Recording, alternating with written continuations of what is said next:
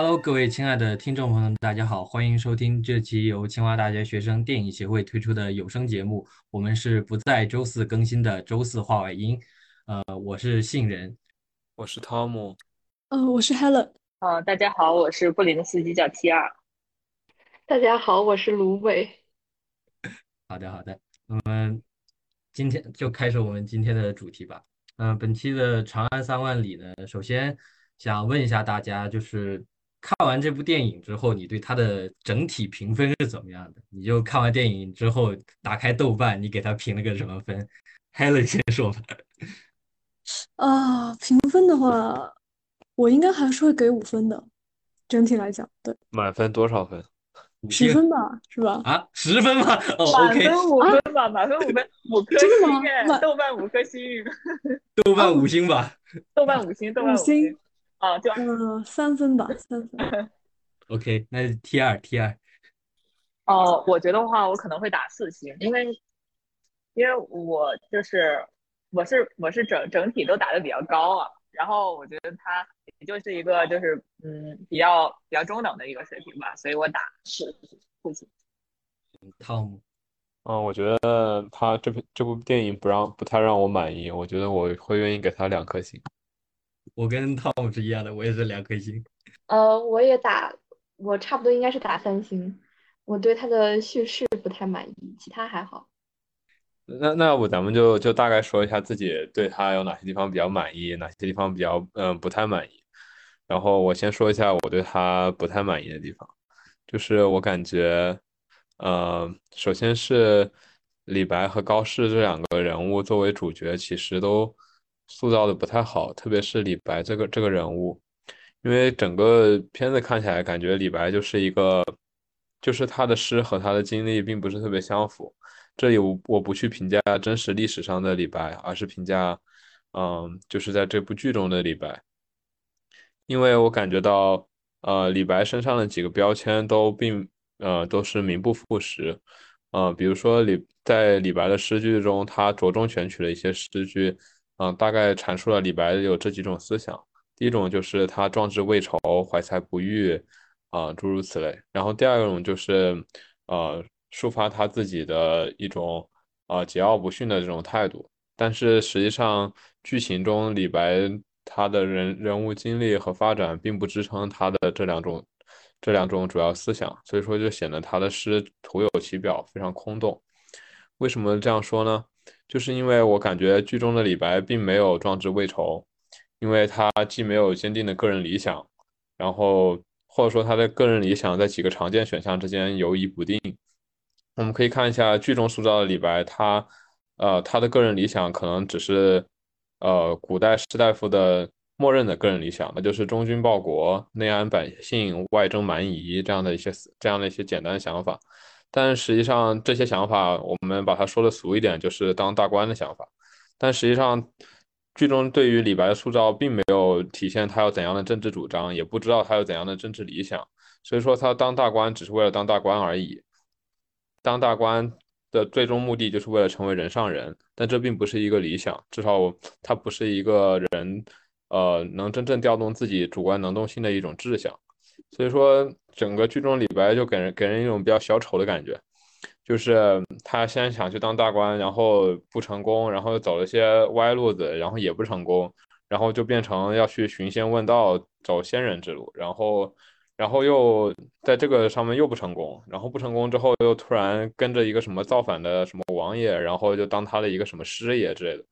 就整个整个李白的人物塑造就非常的散乱，并且就感觉他这个人物不是特别立得住，给人一种就是诗句和他的实际发生情节对不上的感觉。啊，我感觉我有点过于长篇大论了，我们还是先大家一个个来说吧，就是我先说到这里。啊，好啊，就正好就李白这个人物来讲的话，我觉得还蛮有意思的。就是从主观情感上来讲，我其实还很很认很认同汤姆说的这个。但是看完之后，我想了一下，我又会觉得，可能这个电影中所塑造的李白，我会把它理解成一个，就你刚才呃说到的，有一点像是幼稚且呃与当时那个时代并不是特别呃相适应的一个角小丑角色。就这个小丑，当然可能指的是相对于当时呃世俗意义上的成功来讲，嗯，但是确实仍然有一个很大的 gap 在于他以这样的一个人设是否能写出那些我们耳熟能详的诗。啊，然后这个点可能是这个人物可以立在这个电影里，我认为比较重要的呃一个点。但是我后来想的结论是因为他确实引用李白的诗还是相当有限的，其实会比较局限于一方面说他怀才不遇嘛。但这个怀才不遇，我觉得非常大的一个重点在于，首先他是立足于天生我材必有用啊，然后才会说这个怀才不遇。那如果说我们理解李白确实在电影中是这样一个。非常自信，甚至有一些对于自己的诗才非常自大的人物的话，我会觉得，呃，这样一个理解的角度会让这个逻辑变得还没有那么的不可理解。然后在这个基础上，呃，可能我会觉得这个动画电影还是有可以可以讨论他和其他人物关系的地方。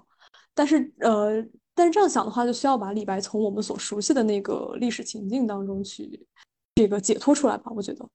是我理解你说他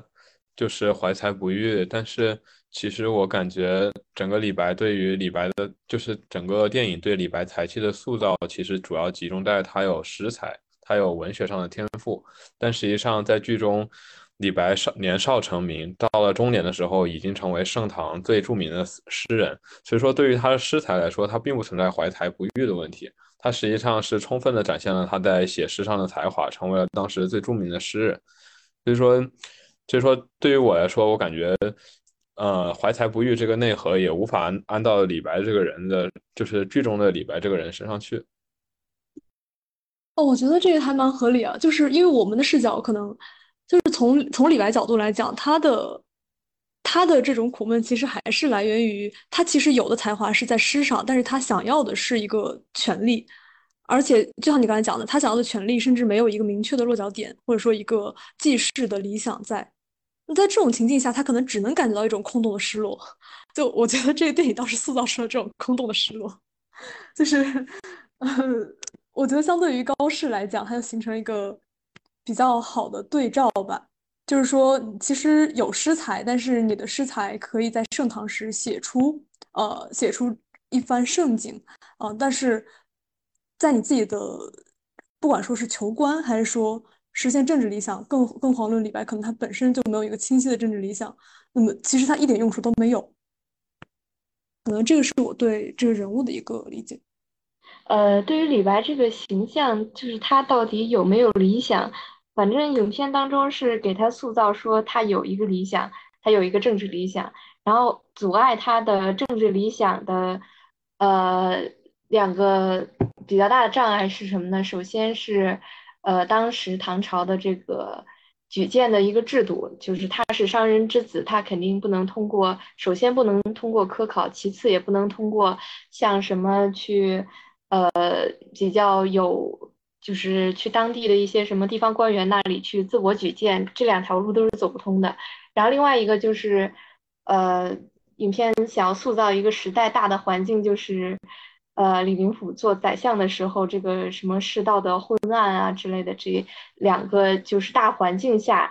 李白的这种个人的这种政治抱负无法实施。然后，但是这个政治抱负具体是什么呢？我们又看不到。然后只能是说他已经无法实施这个政治抱负之后，他只能去把这个自己的才华再去投入到自己的这个诗才当中，呃。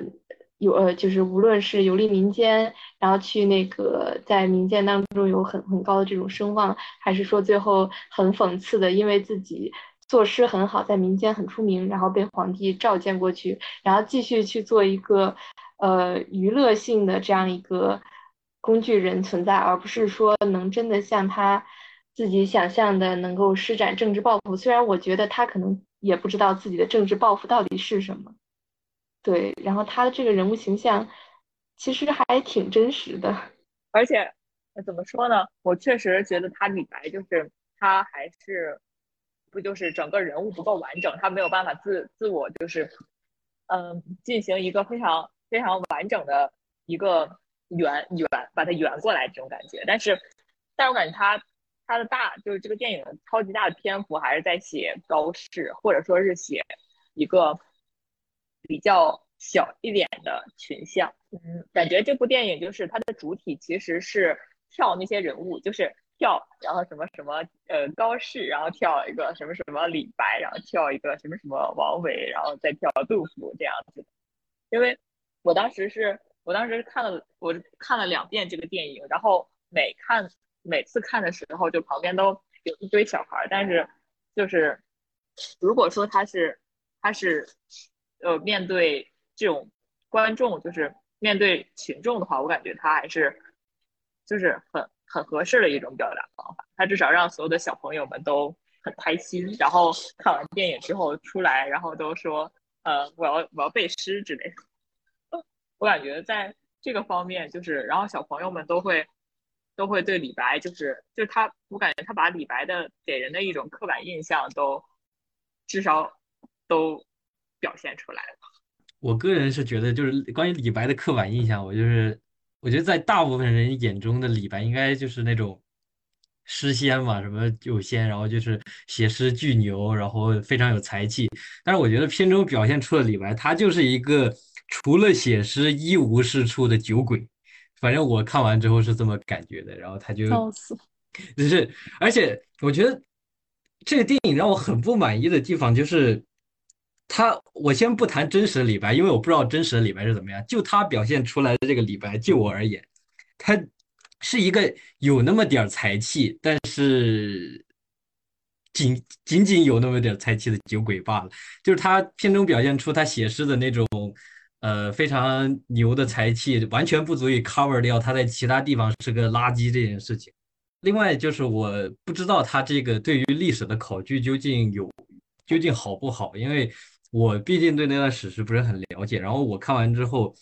我就想，我也会在想，会不会就是。他在里面对某些史实有刻意的，有有有做一定的删改，因为他拍的实在也也是有点真嘛。就是如果你单看这个，你可能会认为这就是真实的历史历史，但我觉得应该会有一些出入，我有的担心这个问题。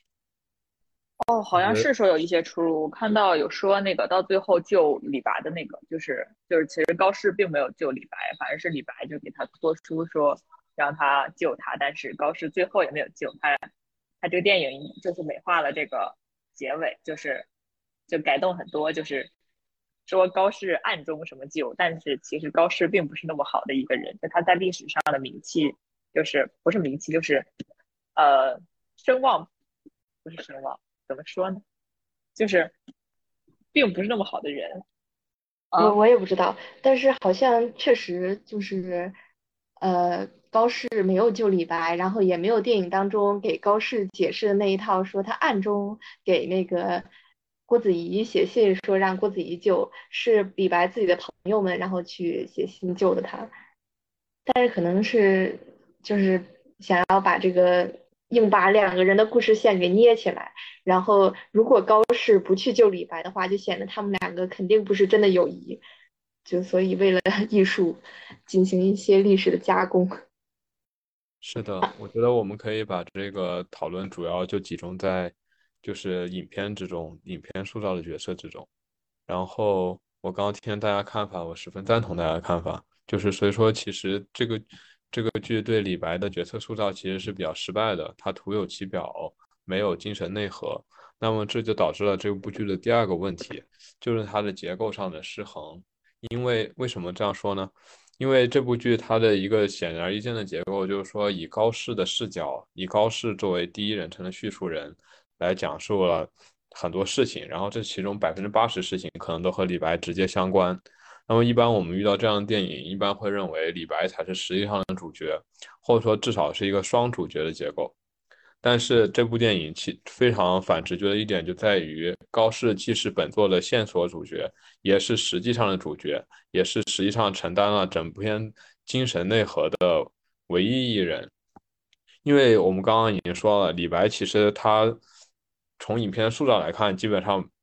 没有任何实质性的内容，没有任何精神内核，他只是一个吟诗作对的机器人，上来就先给你大笑三声。然后就你就知道他接下来就要开始喝酒，然后喝酒之后就开始就开始就开始写诗，就就跟一个写诗念诗机器人一样。然后所以说这个这个电影就变成了以李白为皮，或者说以李白的诗为皮，以高适为骨。那皮和骨之间，他们就分得过于的开，并没有看到他们之间有什么联系，仿佛李白这个角色就是为了来衬托高适这个角色而存在的。实事实上，他们有很多很明显的一种对照关系。比如说，李白可以说是可能是整个盛唐时期语言天赋最好的人，那高适很有可能是这个时期语言天赋最差的人。他不但有阅读障碍，而且还是结巴。最开始的时候根本读不了书。哪怕之后写了一些诗，他一辈子前半生大多庸碌，也没有想着去通过呃，就是写文章，或者说去参加文人的科举考试。他一辈子都想走的是将军这条路。所以说，好像他们就李白就只是为了单纯反衬高适的存在，就导致这种双主角的结构，一个过于弱，一个过于强，一个完全就是一个工具，用来衬托这个主线的一个工具。就导致这个电影在结构上失衡，这就是我对这个电影的第二个批评。哦，确实就是，但是我感觉他这个受限于就是他那个受限于就是呃高适跟程公公讲话，就是毕竟高适他他是整整整个整个电影他不是一开始有一个局嘛，就是呃高适有一个就是他在打仗的这个局，然后我觉得。就是他为了这个局，又写他和程公公，就程公公来来询问他跟李白的关系，然后他又从呃高适嘴里说出，就是一个一个长达三小时的一段 一段最回忆的，就是一个叙述。然后我觉得他还是受限于这个，没有办法去怎么说呢？做一个。做一个先，比如说先做一个高适，然后再去反过去做一个李白，因为他们他们不见面或者说不在一起不绑定的这段时间里边，他们是就是高适是完全不可能知道李白在干什么，不得不迎合这个谈话的这个形式。这个我觉得很有意思啊，是我我之前看完非常想跟大家讨论的一点，就是因为按照按照刚才其实呃就是你的。这个角度应该是认为说，是先有了一个场景，就是战斗的高适的这个战局，然后再有的回忆。我不知道这个是从一个创作者的角度去去感觉到这部电影的过程吗？还是怎么样得出结论？因为我反而会直觉的觉得，这个如果说我们认为《长安三万里》是概念先行的话，他可能先想好了说我是要讲李白的啊，然后在叙事方式上，我选择了用高适的口吻去讲，但是因为我。讲失败了，所以形成了一个高适成为了讲述者，且成为了唯一男主角，在李白的映衬下显得呃相对完整的一个人物的这这样一个结果。我不知道大家对这个是怎么想的。还有就是说，对于这种借高适之口去讲整个故事，它到底是一个必要的，还是一个权宜之计？类似于，因为他想讲的那个李白其实立不太住，所以说我要去给他套一个外壳。我有一个问题，就是，呃，这个电影的主角到底是李白还是唐朝诗人呢？就是我觉得可能就我们刚才的一些讨论，可能产生了两种思路。一种思路是这个主角是李白，但是我们借高适的口吻把它讲出来。然后另外一种思路就是说，我们要讲盛唐的诗人们，然后可能跟他“长安三万里”这个名字也有关系。然后通过高适的口吻，然后串起李白的一生。虽然这个通过高适讲，我觉得很牵强，而且陈公公的加入很让人摸不着头脑。我刚开始以为他是反派来着，然后就感觉整个故事说下来，其实是一个很牵强、很立不住脚，就是为了要讲这个盛唐诗人们的故事这样一个概念而存在，然后去硬要高适去把这个。这个在战局那么紧张的一个情况下，花三个小时不不花电影当中，呃，电影当中具体是三个时辰，三个时辰，三个时辰，那就是六个小时。那么紧张的六个小时的情况下，要讲一个，嗯，就是这么长的一个故事，就是想想要表达的到底是什么？那回答芦苇的问题的话，我其实觉得能看得出来，他想讲盛唐诗人，但是我我认为这个群像实在是呃，如果要讲群像的话，可以大可以换一种方式。然后，如果他是讲到一半发，就是一开始想先从李白和高适的关系和友情去切入，然后去进行延伸到群像的话，我觉得后者似乎是他在呈现效果上会给我的一个理解。不知道大嗯，家那你觉得这个电影是双男主吗？双我觉得男应该是主双男主。与否，嗯，对，我觉得硬要说的话，硬要给他一个 定性的话，我会理解为双男主。我就是我呃，我想说一下，我不赞同前面两种观点。我既不认为这个这个电影的主角是李白，也不认为这个主电影的主角是盛唐诗人。我认为这个电影的主角只有高适一人，剩剩下所有人都为了反衬而他而存在，剩下所有人的诗句加进来，只是为了让整个电影的形式更加的光彩夺目，有各种各样的诗句，然后就像一个串烧的歌曲一样。但这个电影有人物弧光的人只有只有只有高适一人。还有可能，如果非要说的话，李白可以算半个，但是整个李白这个角色，我们说了，他塑造的非常失败，他非常的刻板印象，就是他塑造出来的那种形象和我们的刻板印象并无任何差别，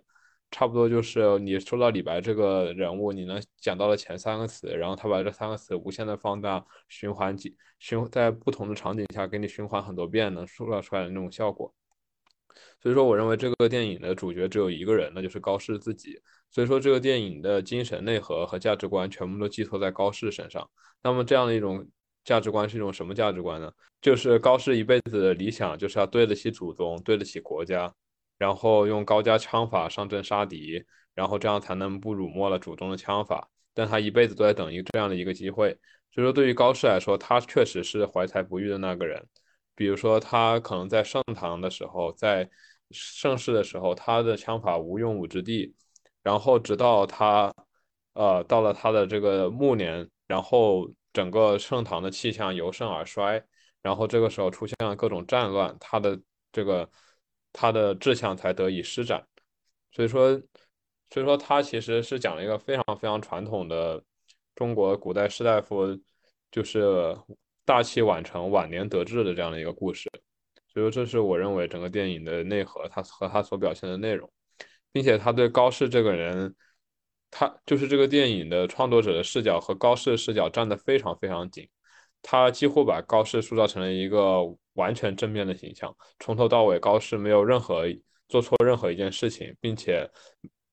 你不能看出创作者在任何一件事情上对高适的任何一个做法有批判态度。所以说，我认为高适他的一一辈子的故事就是整个电影想讲的故事。高适这个人。塑造出来的精神就是这个电影想弘扬的精神，而这种精神我只能说有一点过时。我仍然觉得 Tom 的结论是基于这个电影最后的传达效果来看的，就因为我会认为这个编剧以及就是他这个国漫在创作的时候，呃想到的一个卖点或者说试图去传达的东西，可能仍然是偏向于一个诗文或者说是文化的形象。对，但是不可否认，我觉得他最后确实堕入了一种就是创作者视角和高视视角高度合一的一个呃一个情况，嗯，就不知道从动画制作角度会怎么想啊？嗯，确实，我从来就是没有想到过，就是就是没有从就是电影，如果他要是拍成一个实拍的话，他会怎么样？因为如果要是这么讲的话，那那我觉得他跟封神，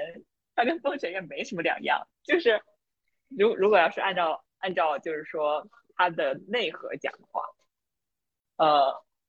但是但是我我确实看这部电影的时候，我就是没有想到这个方面，然后突然发现哇，原来原来原来原来他也他也没有什么。然后如果按照动画制作的角度来看的话，我倒是觉得他的目的是是非常非常明显的达到了，就是就是向大众传达一种非常浓烈的。呃，国漫的国字，就是有诗文，然后有盛唐诗人，然后每个熟悉的诗人蹦出来的时候，然后底下的观众都会哇，原来这是这个人，然后那个是那个人，然后他的形象也会也跟就是他的角色设计也跟呃心中的刻板印象是相同的，然后呃又能通过这个电影就是呃知道盛唐这些诗人都是认识的，然后发生了一些。嗯，不知道，可能是有一些呃杜撰，但是又可能又有借鉴了很多现实的历史的这么一个故事。对我感觉，这是这是可能动画创作者他一开始出发点想要呈现的东西。毕竟它名字叫《长安三万里》，而且它一定是一开始就是就是作如果作为动画创作一个角度的话，他其实不是先写剧本的，还是先做概念。就尤其是像追光或者说什么一些大的动画公司，他们更他们更在乎的是，呃，整个这个电影它呈现的是什么样子的，所以他们估计会找一堆呃概念设计师先去做这个概念，肯定会画一些什么一堆诗人在那吟诗啊，然后或者说是在李白的那个就是《将进酒》的那个那个表演，就是那一大段表演里面，呃，画一个一堆诗人在天上飞啊之类的这样，但他。它主要是为了呈现这个，但是我但是我我我我从来没有想过，就是像，呃，是汤姆嘛，像您说的那个那个角度来想这个剧本，但发现这是个新的角度，然后然后没想到没想到还挺拉的，是，所以说我就对这个不是特别满意。哦，我当时看这个动画电影的时候，我当时看我还觉得它可以跟那个前阵子那个。嗯，雄狮少年可以比一比了。刚刚提到的这个什么李白跟高适的这个问题啊，就是他给我一种很即视感的感觉，因为就是一提到长安，一提到唐代，你第一个能想到的诗人肯定是李白。然后高适这个人，他就相当于是什么？他们他高适跟李白的区别，就好像就好像是一个。顶流王呃，顶流明星跟一个三线演员之间的那种区别，当他们两个一起出现在大荧幕上，然后你一定会想，李白才是这个剧的绝对主角，他在里面一定是各种高光，他一定是最耀眼的那一个。然后结果你当你真正看电影的时候，你会发现李白被塑造成了这个鬼样子，然后高适到最后变成了那个爬上顶的，可以这么说，就是。我在看电影的时候，一开始我看见李白的时候，我才激动了一下。我在前面看高适的时候，我对高适这个人一点兴趣都没有，就导致我在电影前半段的时候，基基本上就是啊，好无聊，我真的看不下去了。然后到《将进酒》的时候，我觉得还有点意思，但是我觉得这个电影到那里可以结束了。然后他告诉我，后面还有一个小时要讲高适这个人，他是怎么一步一步成成功的，怎么一步一步光宗耀祖的。哇，我是真的，啊，就我终于能理解，就是那种为什么大家都爱，都大家看流量流量明星的那种感觉了，你知道吗？哦，确实，确实，因为我当时第二场的时候我还去看了，就是第二场的时候我没有重点在看那个，在看这个电影本身了，我在看。在看那些小孩们的反应，然后他们确实就是感觉看高适就是不是特别那个，然后看看李白又那个。但是我带我是带我弟去看的，然后他看完之后，我问他你喜欢高适一点还是喜欢李白一点？然后他说，嗯，他喜欢看高适的那个那个戏。我觉得，嗯，还挺还挺新鲜的。有没有可能是因为李白的建模实在是？笑死！我觉得，我觉得我无法享受其中关于李李白的形象塑造最大的一个点，可能在于我觉得他的建模和人物形象有一些和其他的明显具有中国特色的人物有些割裂。我不知道是个人审美的感觉还是怎么样，我会觉得他很像一些迪士尼动画片中的王子的一半脸，然后加上一个中国的发型，就。是的，是的，是的，这个这个是我们。我们那个在那个我们专业里面，就是自己在私下讨论的时候最诟病的一个地方了。呃，就是追光动画，它有一个传统，如果大家看过就是之前的追光的动画的话，就知道他们的男主的脸都是长李这个样子的。我的天呐，救命！对他姜子牙的脸是长这个样子的，杨戬的脸长是长这个样子的，然后那个，然后青蛇青蛇劫起里边的那个。小白也是长这个样子的，然后《青蛇缘起》的男主也是长李白这个样子，就是哎，那所以高适的话是他们就是新创作出来的新建模出来的吗？对对对，就是高适。其实他如果按照脸的话，他并不是这部剧的主角。这部剧的主角，如果要是看追光他们对脸的塑造，就是对人物的，就是一贯一贯一贯惯行的这个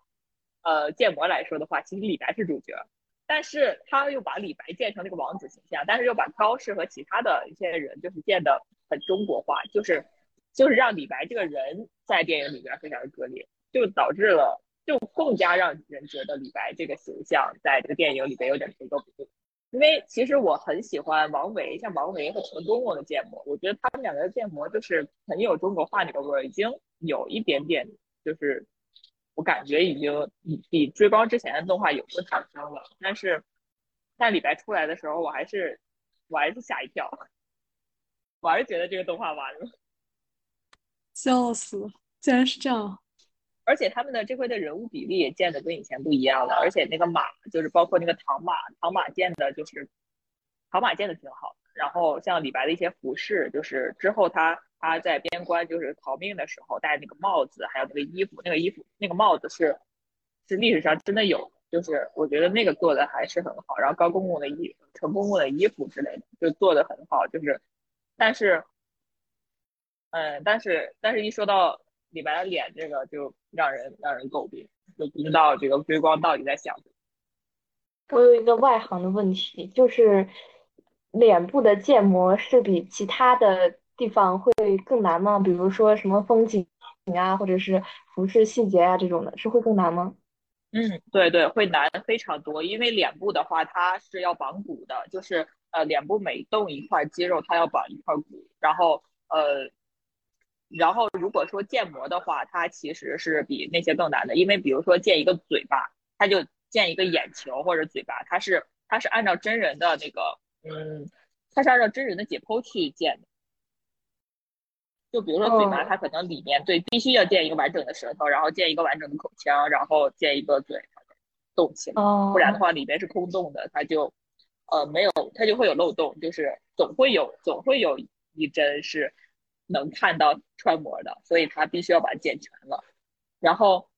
然后这几个形象就是，就肯定人就是，而且像风景那种的那种都是，比如说追光他之前做过动画，那他这个资他上一个的资产可以把呃可以再用到下一个电影里边。所以说，所以说那个就比如说有一棵树、一颗石头，或者说一个场一个场景，比如说追光做之前那个大家都看过白蛇。比如说那里边有一些古风的场景，然后那边有有一些呃西湖、杭州啊之类的地方，那那些地方的只要是地区差不多、风物差不多，他们到，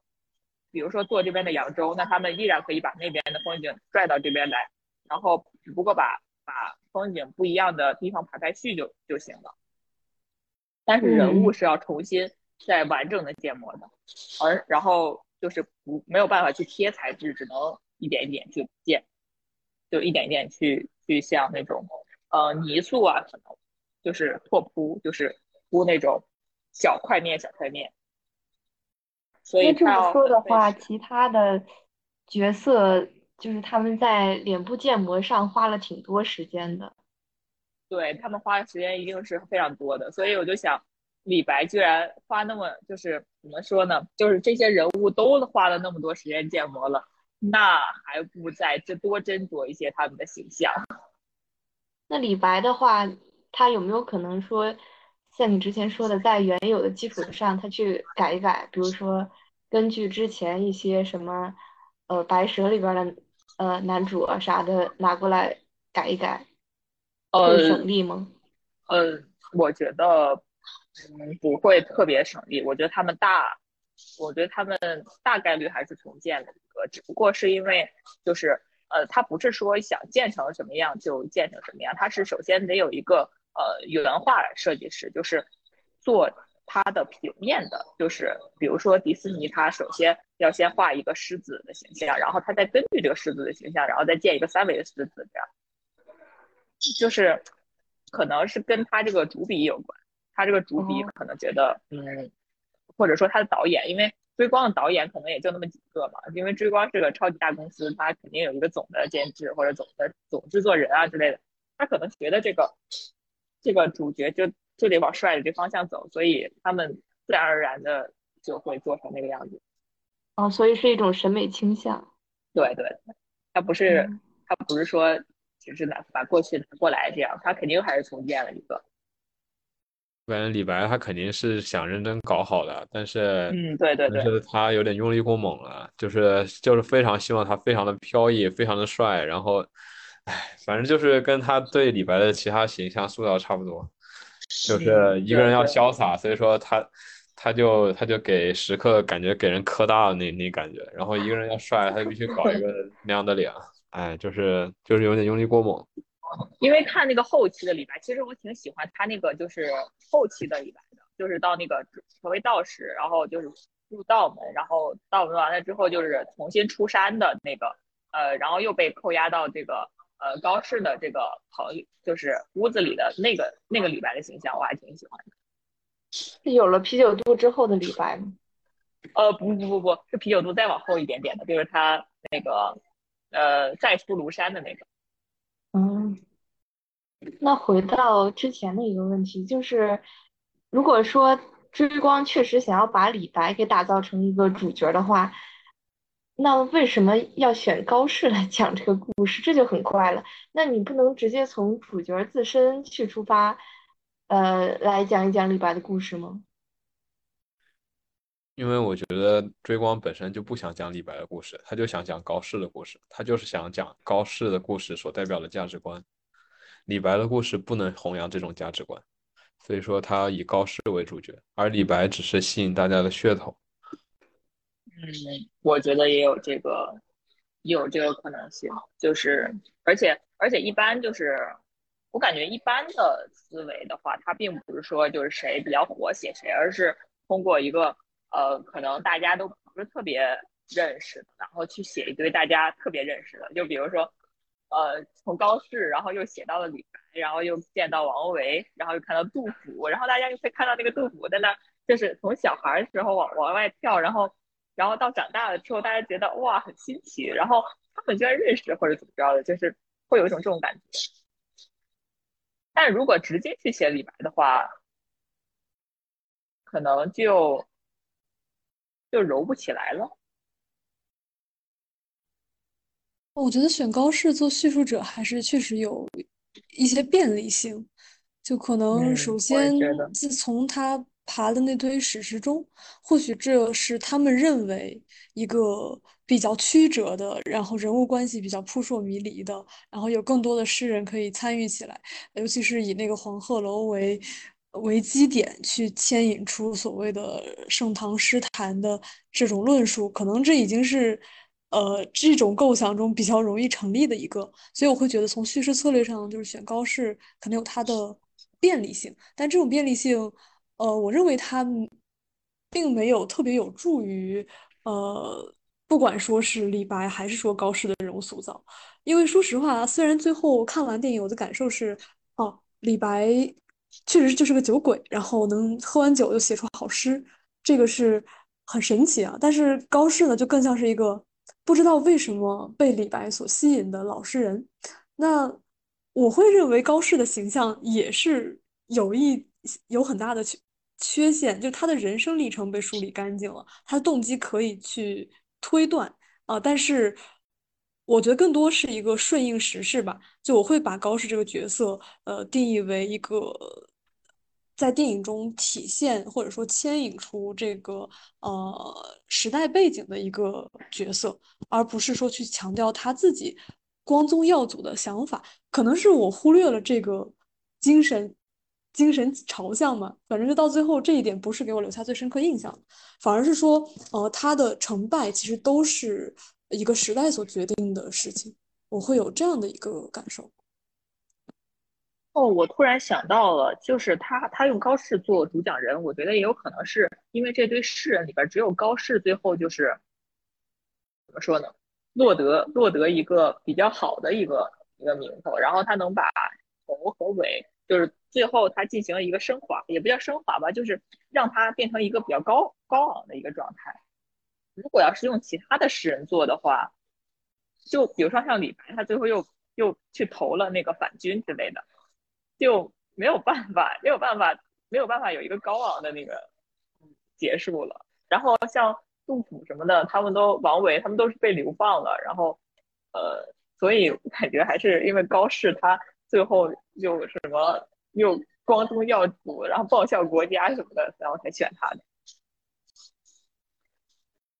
对，我觉得高适他所传递的精神可能不只是光宗耀祖，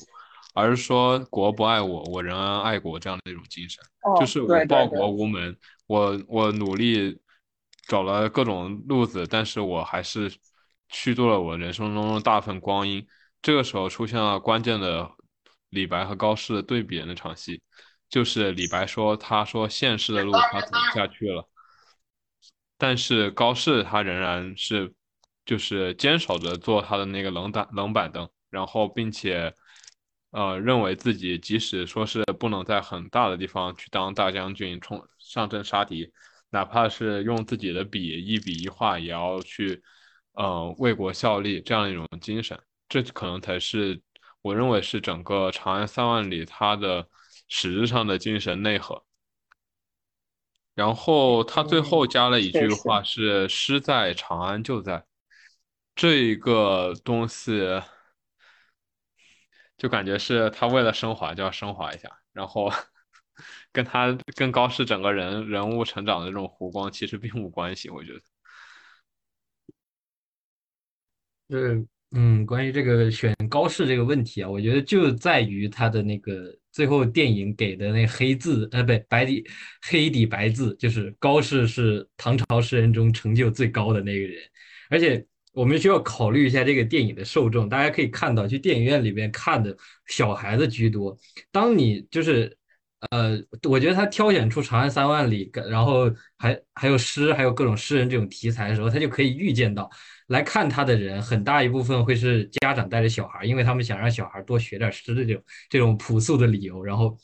然后来看了之后，当他们假如他们看见的是一个以以李白为高光的这么一个人物的话，然后李白在这里边是一个意气风发，然后可能会让孩子们觉得啊，就是我也要做这么自由的人。但是其实我觉得就是比如说家长这一辈，他们就想让孩子看见的是说你要好好读书，要坚守，就就是走比较正确的那条道路，要坚持一些比较普主流的价值观，然后最后取得一些比较正统的成就，这才是一件好事。然后我觉得就是，然后你想，他也要强调一下，高适最后是功成名就的啊。然后孩子们，你们也要功成名就。对，所以说这就是我对这个电影最不满意的地方，就是它仍然传递一种落后的、腐朽的、臣服的价值观，那就是要当人上人的价值观，掌握权力的价值观。只有当了人上人，出人头地，这样我们的一生才迎来了转折，然后我才能像最后电影中那个高适那样，去好像是迎来我人生的日出。就是最后那个场景非常有寓意性的，一一一轮太阳从那个东方升起来，然后他们在这样的一个早晨，高适终于等来了他人生的日出，这样的一个非常有建构性的这样的一一个一个情景，就是他传递的这样的一种价值观，并且他非常非常的强调，嗯，即使怀才不遇，即使这个社会有各种不公，但是你还是要。老老实实的坐你的冷板凳，不管你最后能不能等来像高适那样的结局。所以说，他其实这种这种价值观，可能就是过去两两千年或一千年来大家所信奉的那种价值观。但是我们已经是现代人了，怎么还在搞这一套呢？嗯，就是李白跟高适是不是就是刻意设置的一对对照组？呃，我还是首先我耿耿于怀的是他为什么要拍三小时，呃，其次是受众的问题，如果就是应该是给就是小学生和他们的家长，就是家长来带小学生来看的，但实际上一个三小时的电影对于小孩来说，这不是一种折磨吗？反正我在电影院的时候，我旁边的小孩都在问，就是什么时候结束？怎么还没结束？然后等那个古诗词响起来的时候，就是跟着就是嗯热血沸腾一下，但实际上他们对于剧情来说其实并不在意，就所以说相当于这三个小时只是为了串起来一个嗯就是他们所说的一个符合价值观的这样一个价值，就是价值的展现，以及借李白的这样一个噱头来体现就是传统诗词文化这类的。对我我赞同你的观点，就是。他们是处处处都是反衬反差，就从最开始，呃，李白非常擅长写诗，高适连连话都说不清楚，然后连字都看不进去，然后到后面他们的每一个抉择都是相反的。李白留在长安，高适离开长安；李白留在扬州，高适离开扬州；李白李白决定归退隐，高适决定继续去当他的那个边关上的一个小吏啊，还是什么样的一个很小的官职，就是一个就是在去给那个哥舒翰做秘书之类的。就是他们其实每一个决定都是完全相反的，然后他们的自个人条件也是完全相反的，所以说我觉得他们就他其实就是他的本意是想弄一个双男主的结构，然后相互映照，但是李白这条线完全崩了，所以说只剩高适一个男主，然后展现一种精神。确实，我感觉这还是整个，哎，整个就是就是中国动画电影最应该拯救的一个地方。但是我感觉他这个就是整个整个弄他很很怎么说呢？很精忠报国的这么这么一个思想，可能也是可能也是就是中国动画它审核的无奈之举。因为我们平常上课的时候会写一些非常那个的剧本，就就就因为我前段时间刚看了那个《末代皇帝溥仪》，我就觉得他那个特别特别好，就是他居然把一个悲剧就是拍的这么美，就是。哎，真的很好，但是我觉得这《长安三万里》如果拍的话，它完全可以拍出一种，就是就末代皇帝溥仪的那种悲剧感。但是，但是他一点都没有，他弄了一个，他弄了一个这个东西，而且三个小时，跟那个跟溥仪的那个长度差不多。所以，哎，我觉得他就是想弄一个，想弄一个面对，呃，面对小孩，就是受众，就是。要比较低龄化的，或者说给家长的一个呃历史长篇的那么一个剧，然后他又舍不掉，他又舍不掉这个时长。是啊，我想接着这个时长，接着这个时长说一下，就是他时间已经这么长了，结果他的群像搞得一塌糊涂，基本上没有记得住的第三个角色。我就记得一个杜甫，这不是因为他作为杜甫的塑造很好，是因为杜甫这人太有名了。我还记得一个王维，但我已经不记得他长什么样了。但然后还出场过一些角色，什么陈夫子、丹丘生，我完全不知道他们具有任何人物特点，也不记得他们他们是高是矮是胖是瘦，做过任何事情，什么都不记得，就就感觉他们的形象塑造的一塌糊涂。然后然后整个对对整个他们发生这个事件的背景的描写也是一塌糊涂。就是它其实是一个选的一个非常好的时间点，它是盛唐时期由盛转衰，突然一下从从最高的开元盛世跌倒下来，然后变成山河破碎那样的一个景象，它这些形式它都描写出来了，但是它仍然是像我最开始说的那个问题，它图具一个形式，它既没有对这种这样的一种呃由盛而衰的这种倾颓的这个形式，这这样的一个过程做一个。更加具体的要描写，或者说在旁敲侧击之间隐喻出这样的一种衰落的这这种这种这种这种感觉，它的它的原因，它的它的社会的深层次的矛盾，这些通通没有，甚至也没有在嗯盛唐之时有那种呃一些伏做出一些伏笔，唯一的伏笔就是说安禄山要反，但这个伏笔实在是太太肤浅了。所以说，给人的感觉就是，他明明有这么长的一段时间给他，明明有这么好的一个历史素材给他，他就给我们整了一个诗词的串烧，就让我，哎，我还不如听诗朗诵的。临时有事不能来的歌总，他在听说了我们在对这个电影进行这么长篇大论的抨击之后，他作为一个死忠粉，他。就绷不住了，所以他要上麦来跟我们进行一番理论。接下来，让我们来有请各总的发言。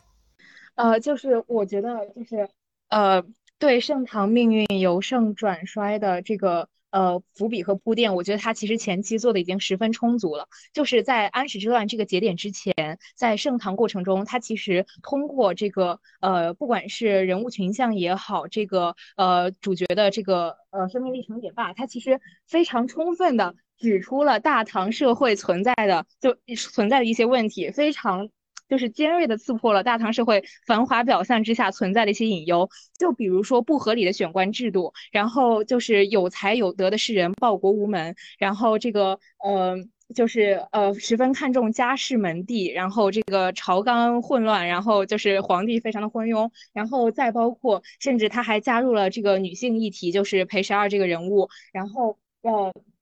还有就是这个刚才呃这个 Tom 所说的呃。这个这个这个就是安禄山要反，就是在边塞这条安禄山要反的这个线。然后我记得，呃，我对影片印象非常深刻的有一句话，就是李白当时在那个呃长安的这个胡姬酒坊，然后作诗的时候，然后台底下有一个观众，呃，说这个呃。呃，李白他是呃商人之子，然后又有胡人血统，居然能名满天下。我们大唐真的是海纳百川。但实际上，他这句话中背后隐含着一种意味，就是呃胡人和这个商人之子，实际上在这个时代还是下民，这个时代仍然是呃一个阶级分明的时代。然后呃，他其实是。在呃，站在一种就是他是以一种非常傲慢的姿态说出这句话的，然后但其实也隐喻了大唐并非真的是我们所见到的那样海纳百川，它其实社会呃，就是这个繁华的景象之下，真的存在非常非常多的问题，然后。其实说这个人物群像，他塑造的可能呃就是并不是那么充分，然后每一个人物可能比较扁平化、脸谱化。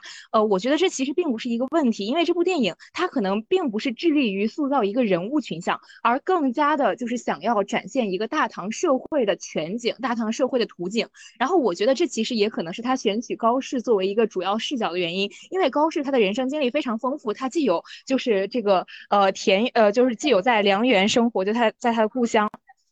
就是既有在梁园生活，就在他的故乡那种，就是呃田呃田园风光，然后也有就是他呃就是在长安城，然后呃就是去想要考取功名的这个阶段，然后再包括是他和李白就是在扬州郊游，然后在黄鹤楼呃一起吟诗作赋的这个阶段，然后再包括他。后面还有一些边塞经历，就是可以呃让大家看到，就是说在唐朝边塞是一个什么样的景象。就是我觉得选取高适，可能是因为他想更加全面的展示大唐的图景，然后人物群像实际上也是发挥了这样一个作用，通过他们的经历、他们的台词来展现大唐的风貌。所以说，我觉得人物扁平并不是一个问题。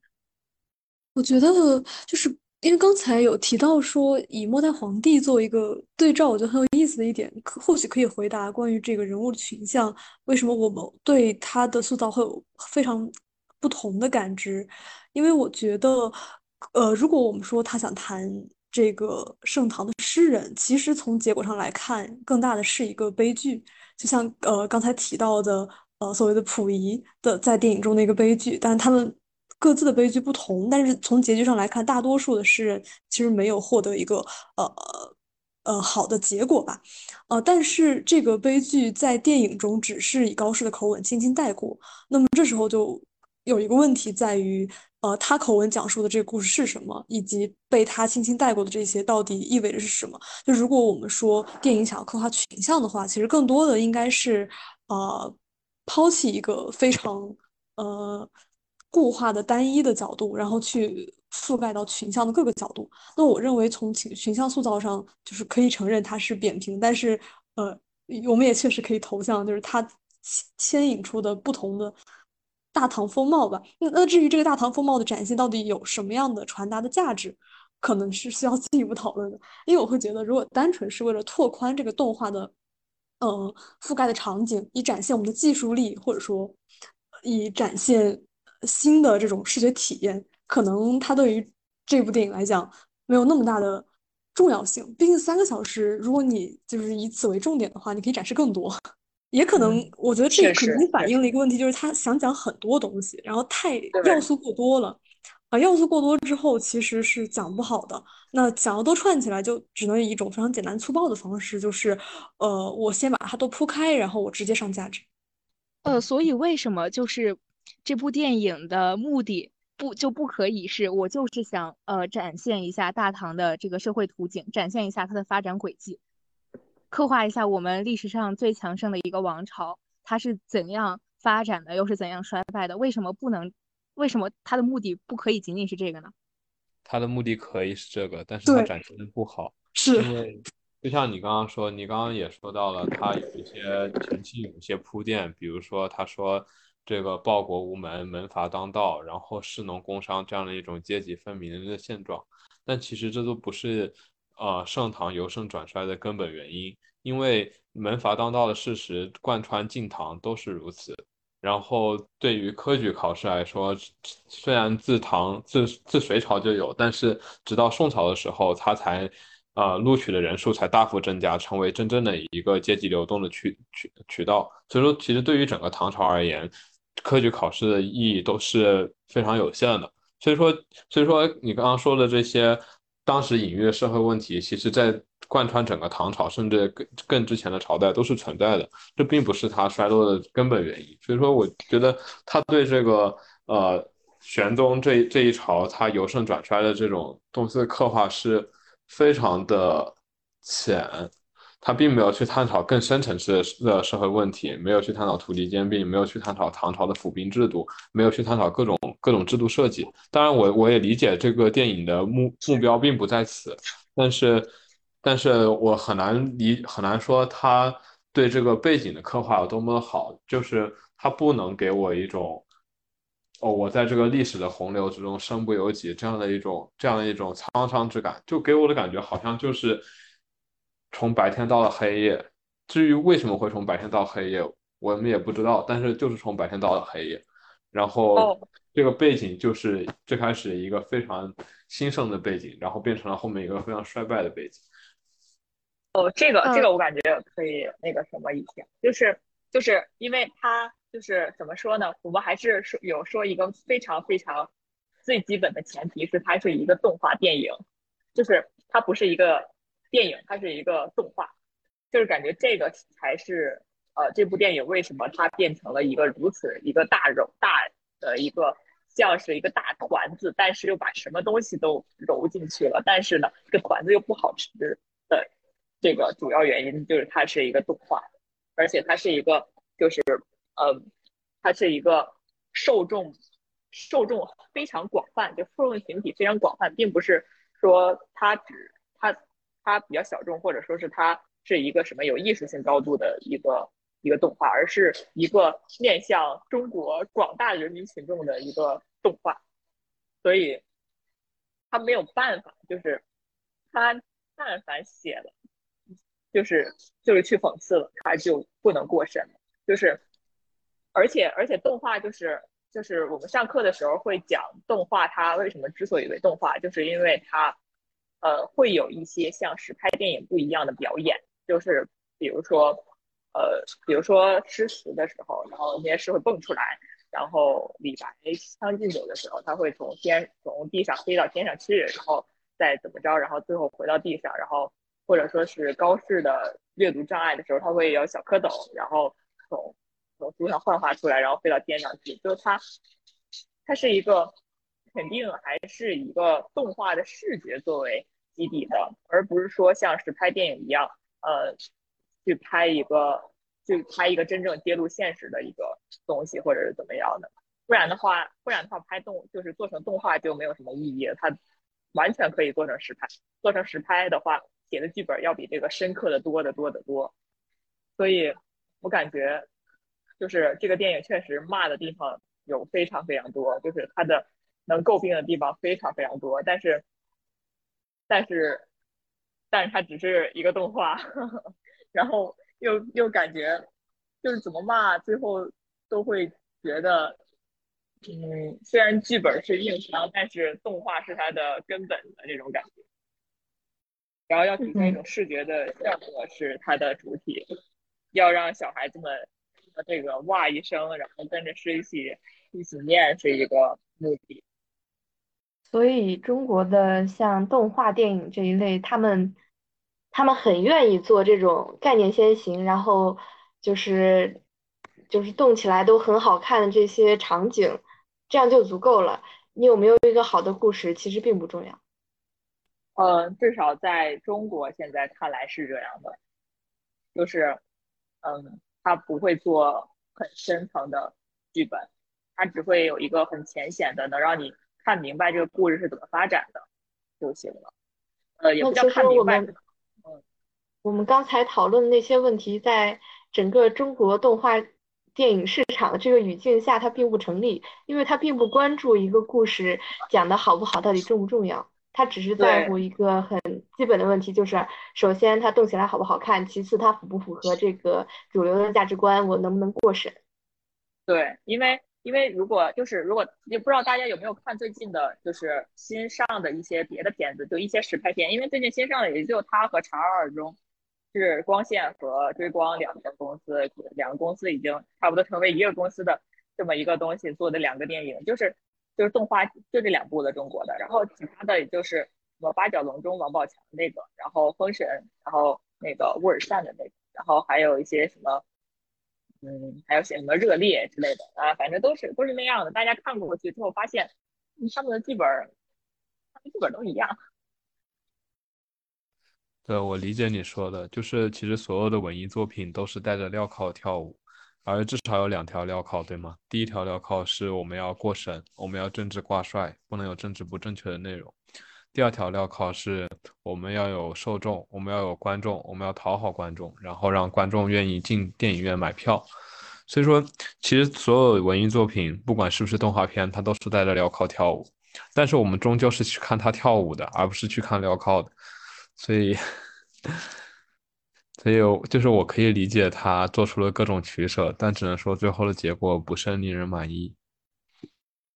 嗯，借着这个动画电影形式，就借着动画电影这个形式，我觉得还是有蛮多可以可以讨论的点吧。因为一方面是刚才讲的，就是动画电影的受众问题，还有可能是中国动画电影发展阶段的问题啊，我的理解。呃，因为我可能在看电影的时候，呃，也会注意到一些可能和之前我看过的，比如说白蛇系列，或者说大圣归来啊，然后哪吒这些国漫，就把它放到这个国漫的类型中去看。看一看这个《长安三万里》是不是有什么特点，或者说呃不一样的尝试吧。我觉得这个角度上是我可能给他刚才一开始时候打到三颗星的一个比较重要的原因，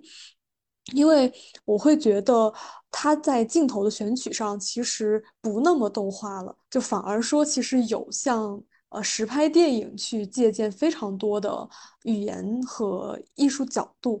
呃，就比方说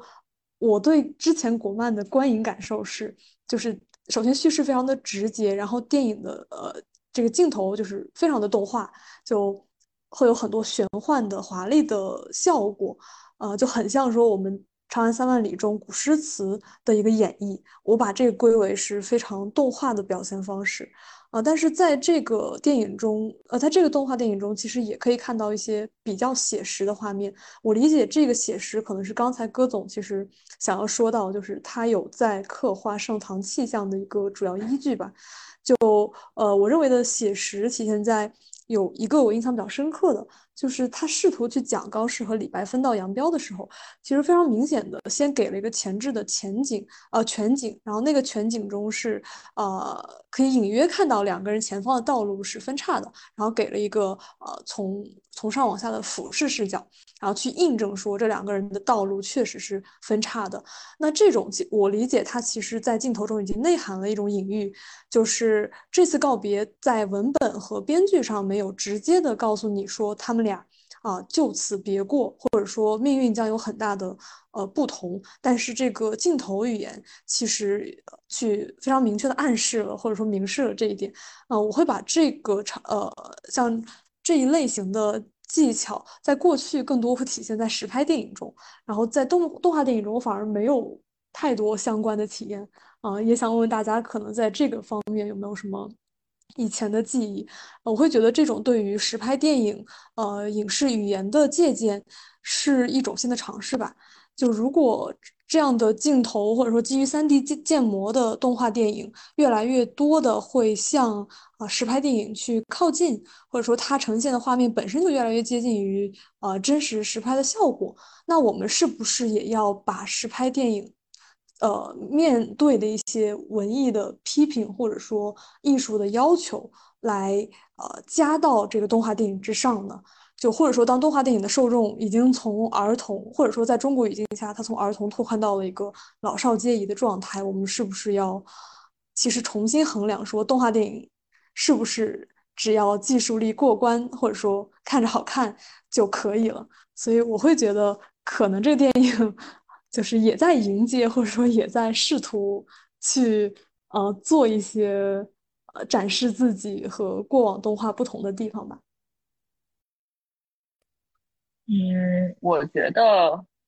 嗯，呃，确实，我感觉它就是它没有那么的像动画，就还是它渐渐的变得像一个实拍。但是我觉得它并不是说，呃，要把中国动画引向更呃广的受众或者怎么着，它只是针对这一部电影来这么做的，因为它主要还是想去，就是。我感觉我们大家都可以在这部电影里边看到非常浓郁的想象，像科普一样的，呃，或者说是想让大家知道，呃，就是更多就是关于唐朝这段的历史，不管是，我感觉他就是为了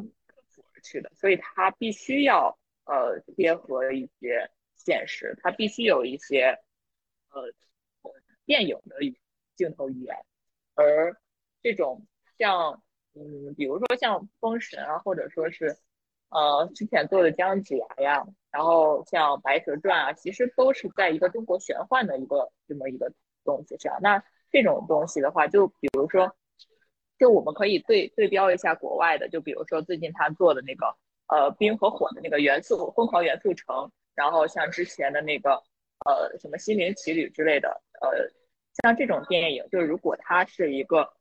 以这种魔幻世界或奇幻世界，以这种非常华丽的动画表演或者动画一个角色非常吸睛的这么一个形象来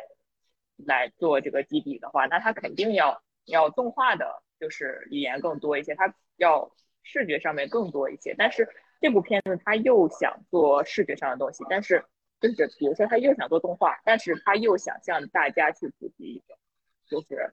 呃。展现一种盛唐的这么一个真正的有一种历史感在的东西的话，它必须要它必须要减少动画相应的东西，而增添一些真正的电影语言。我觉得这是它一个衡量，一个一个在撮合，但是啊，就是就是一个在撮合的一个东西。它它并不是说一个未来的方向或者怎么着，因为像是法国或者日本的一些呃电影，他们虽然是二维的，但是他们用的呃镜头语言也是非常非常非常多的。就比如说。就非常有名的像宫崎骏的动画片，他他近几年的，比如说侧耳倾听什么的，然后呃，然后起风了，然后红猪什么的，都是都是非常会用电影语言的，就电影镜头语言的，而非就是纯纯的说是炫技动画之类的。它它会很感人，很真实，所以我感觉它并不是往那个方向在走，而是它就针对这一部电影是这样用的，我是这么觉得。那动画电影和实拍电影，就是我们我们刚才说的主要的区别，就是在于它有没有丰富的镜头语言，是吗？呃，好像也也并不是，嗯，哎呀，感觉我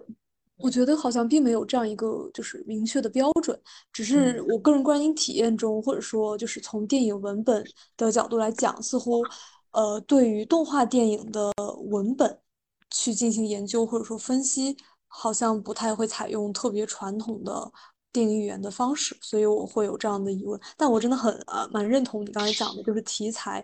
的影响，就历史题材和玄幻或者神话题材，我觉得也是也是决定这个动画电影采取的叙事方式的一个重要的因素吧。就虽然我们开始的时候说，我们今天只讨论这个影视中。这这个片子中塑造的人物形象啊，但是我觉得这个它现存的历史，呃，在各个观众脑海中的印象，其实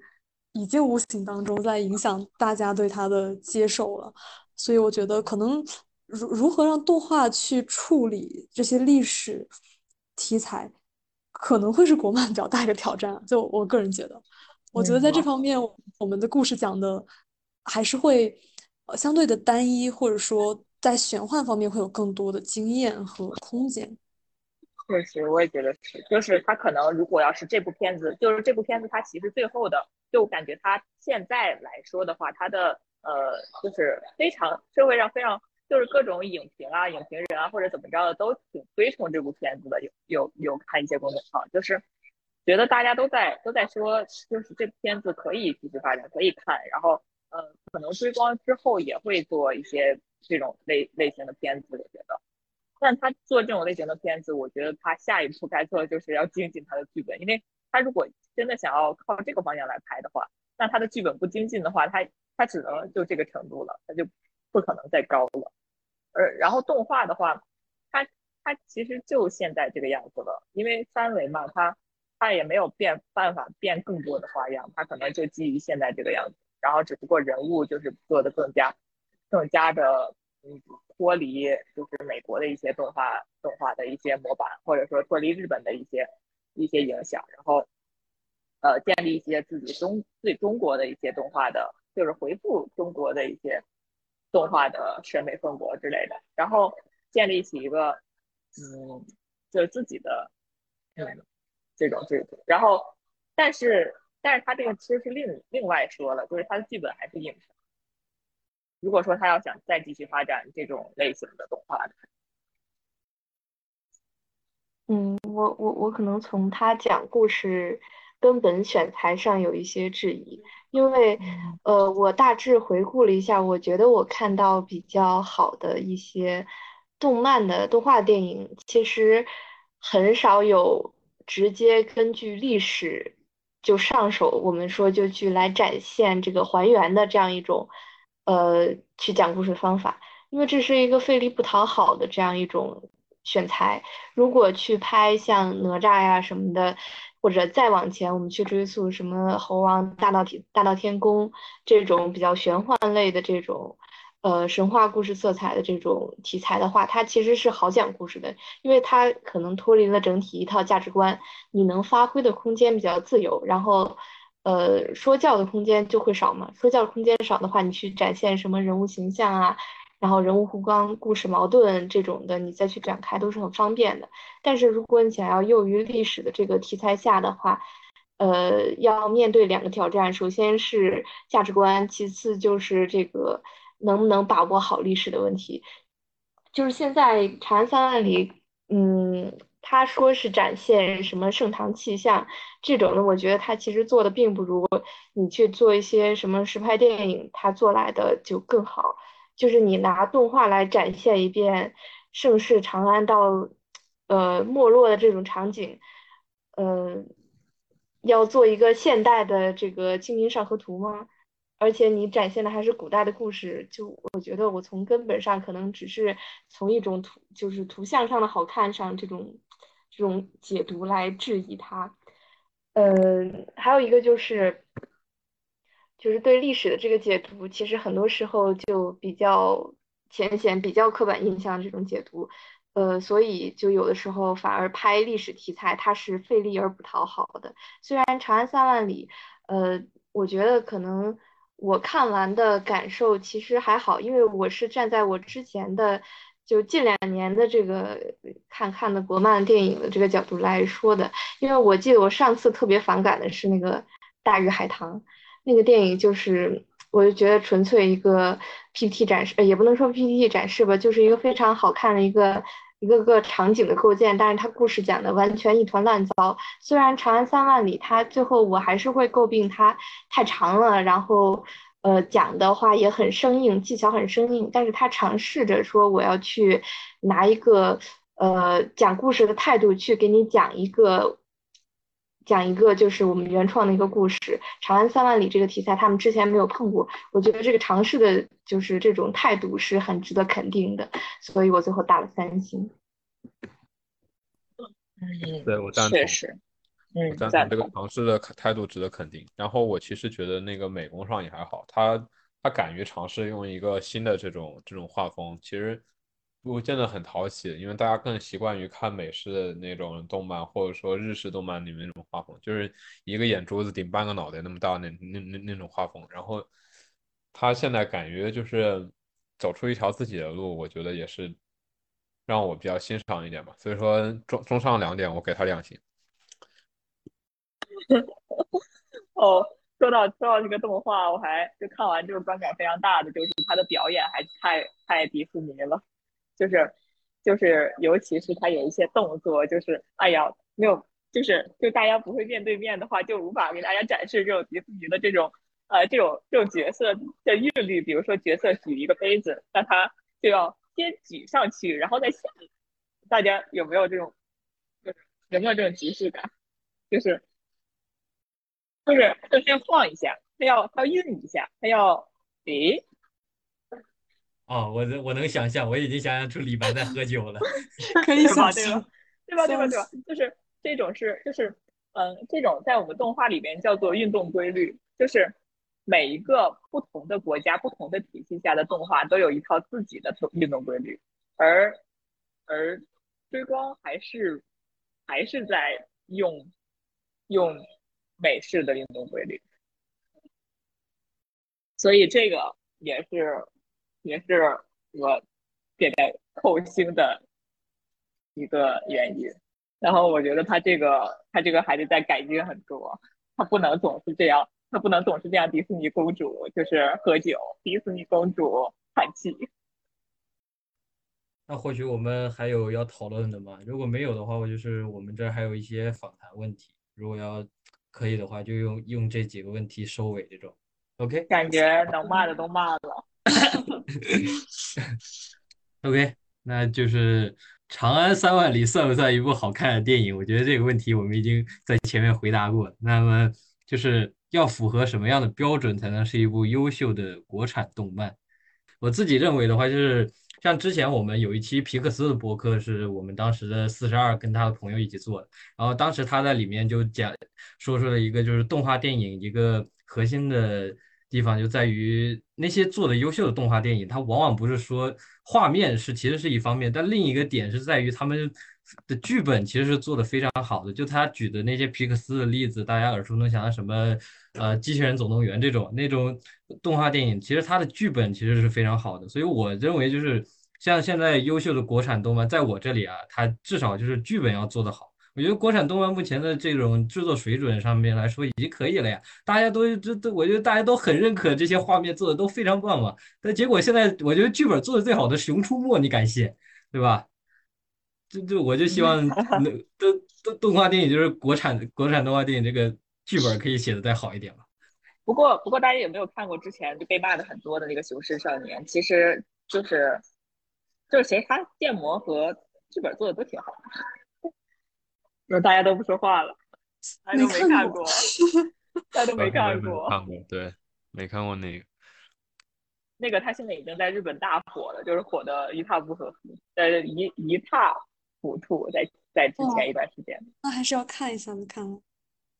我我觉得优秀的国漫，我可能会先从人物角度来来评定吧。就我觉得目前会希望国漫可以在人物塑造上去，哦、多花点力气，因为毕竟从动画制作上来讲，也是从一个角色的建模开始的。然后最先抓住人的可能是他的造型和这个人物的呃特点，就包括刚才有提到的这个运动，呃运动轨迹还是什么，就是讲这个运动规则。我觉得这哦，个运动运动规律，对这个运动规律其实也是内嵌于人物当中的，可能还需要更多的探索才能够找到一个我觉得国漫是恰当的方案吧。我觉得就因为我平常的话还是看动画更多一点，就是我平常可能看实拍也也会看，就是很著名也会看，但是嗯，只要上只要上映的动画我就会看，所以我觉得近些年来中国做的最好的动画电影还是呃罗小黑，就是那部电影真的是做的太好了，呃，所以我觉得这一部。好的动画电影并不在于它是二维的、三维的，或者说是呃定格的都无所谓，它还是其实还基于一个嗯，它能协调，就是它动画的演出和它呃剧本的叙述，就是就是其实国内现在的剧本呃不是现在国内动画的弱点还是还是在剧本居多一些。好像也说不出来什么别的，只是希望追光不要搞你那个三维了。我来尝试回答一下这个问题，就是，呃，怎么样？我们期待一个怎样好的国漫？然后我认为，嗯、呃，其实最近官方一直在强调一句话，就是要讲好一个中国故事。对这句话我并无恶感，我并不是觉得因为这句话太官方，所以说我就很反感这句话，而是说，嗯，我我也赞同，就是现在很多公司，不管是动画公司还是其他的电影公司，我都希望他们讲出很好的中国故事。但我发现他们一个常见的特点就是直接把中国古人的精神拿过来讲。但是我认为这不是一条正确的道路，并不是讲好中国故事就是讲好中国古人的故事，而是要讲好现代中国人的故事。不不论他他他拍的视角是什么样的视角，不论他的题材是古代的题材，还是仙侠的题材，还是未来科幻的题材，其实所有这一切电电影啊，还有相关的文化艺术的创作，面向的受众都是现代人，所以说我非常盼望他们能创造出一种属于现代中国人的自己的精神，而不是要么就抄西方人他们的他们的精神内核，要么就抄中国古人他们的精神内核。这样就显得现代中国人尤其的孱弱，所以说我希望他们真的创创造出一种属于现代中国人的叙事。那我们今天的节目就到这里。我们的播客节目上线的平台有喜马拉雅、小宇宙、苹果的 Podcast，在以上三个平台搜索“周四话外音”就可以找到我们。画是画面的画。以上呢就是我们本期的全部内容，我们下期再见，拜拜。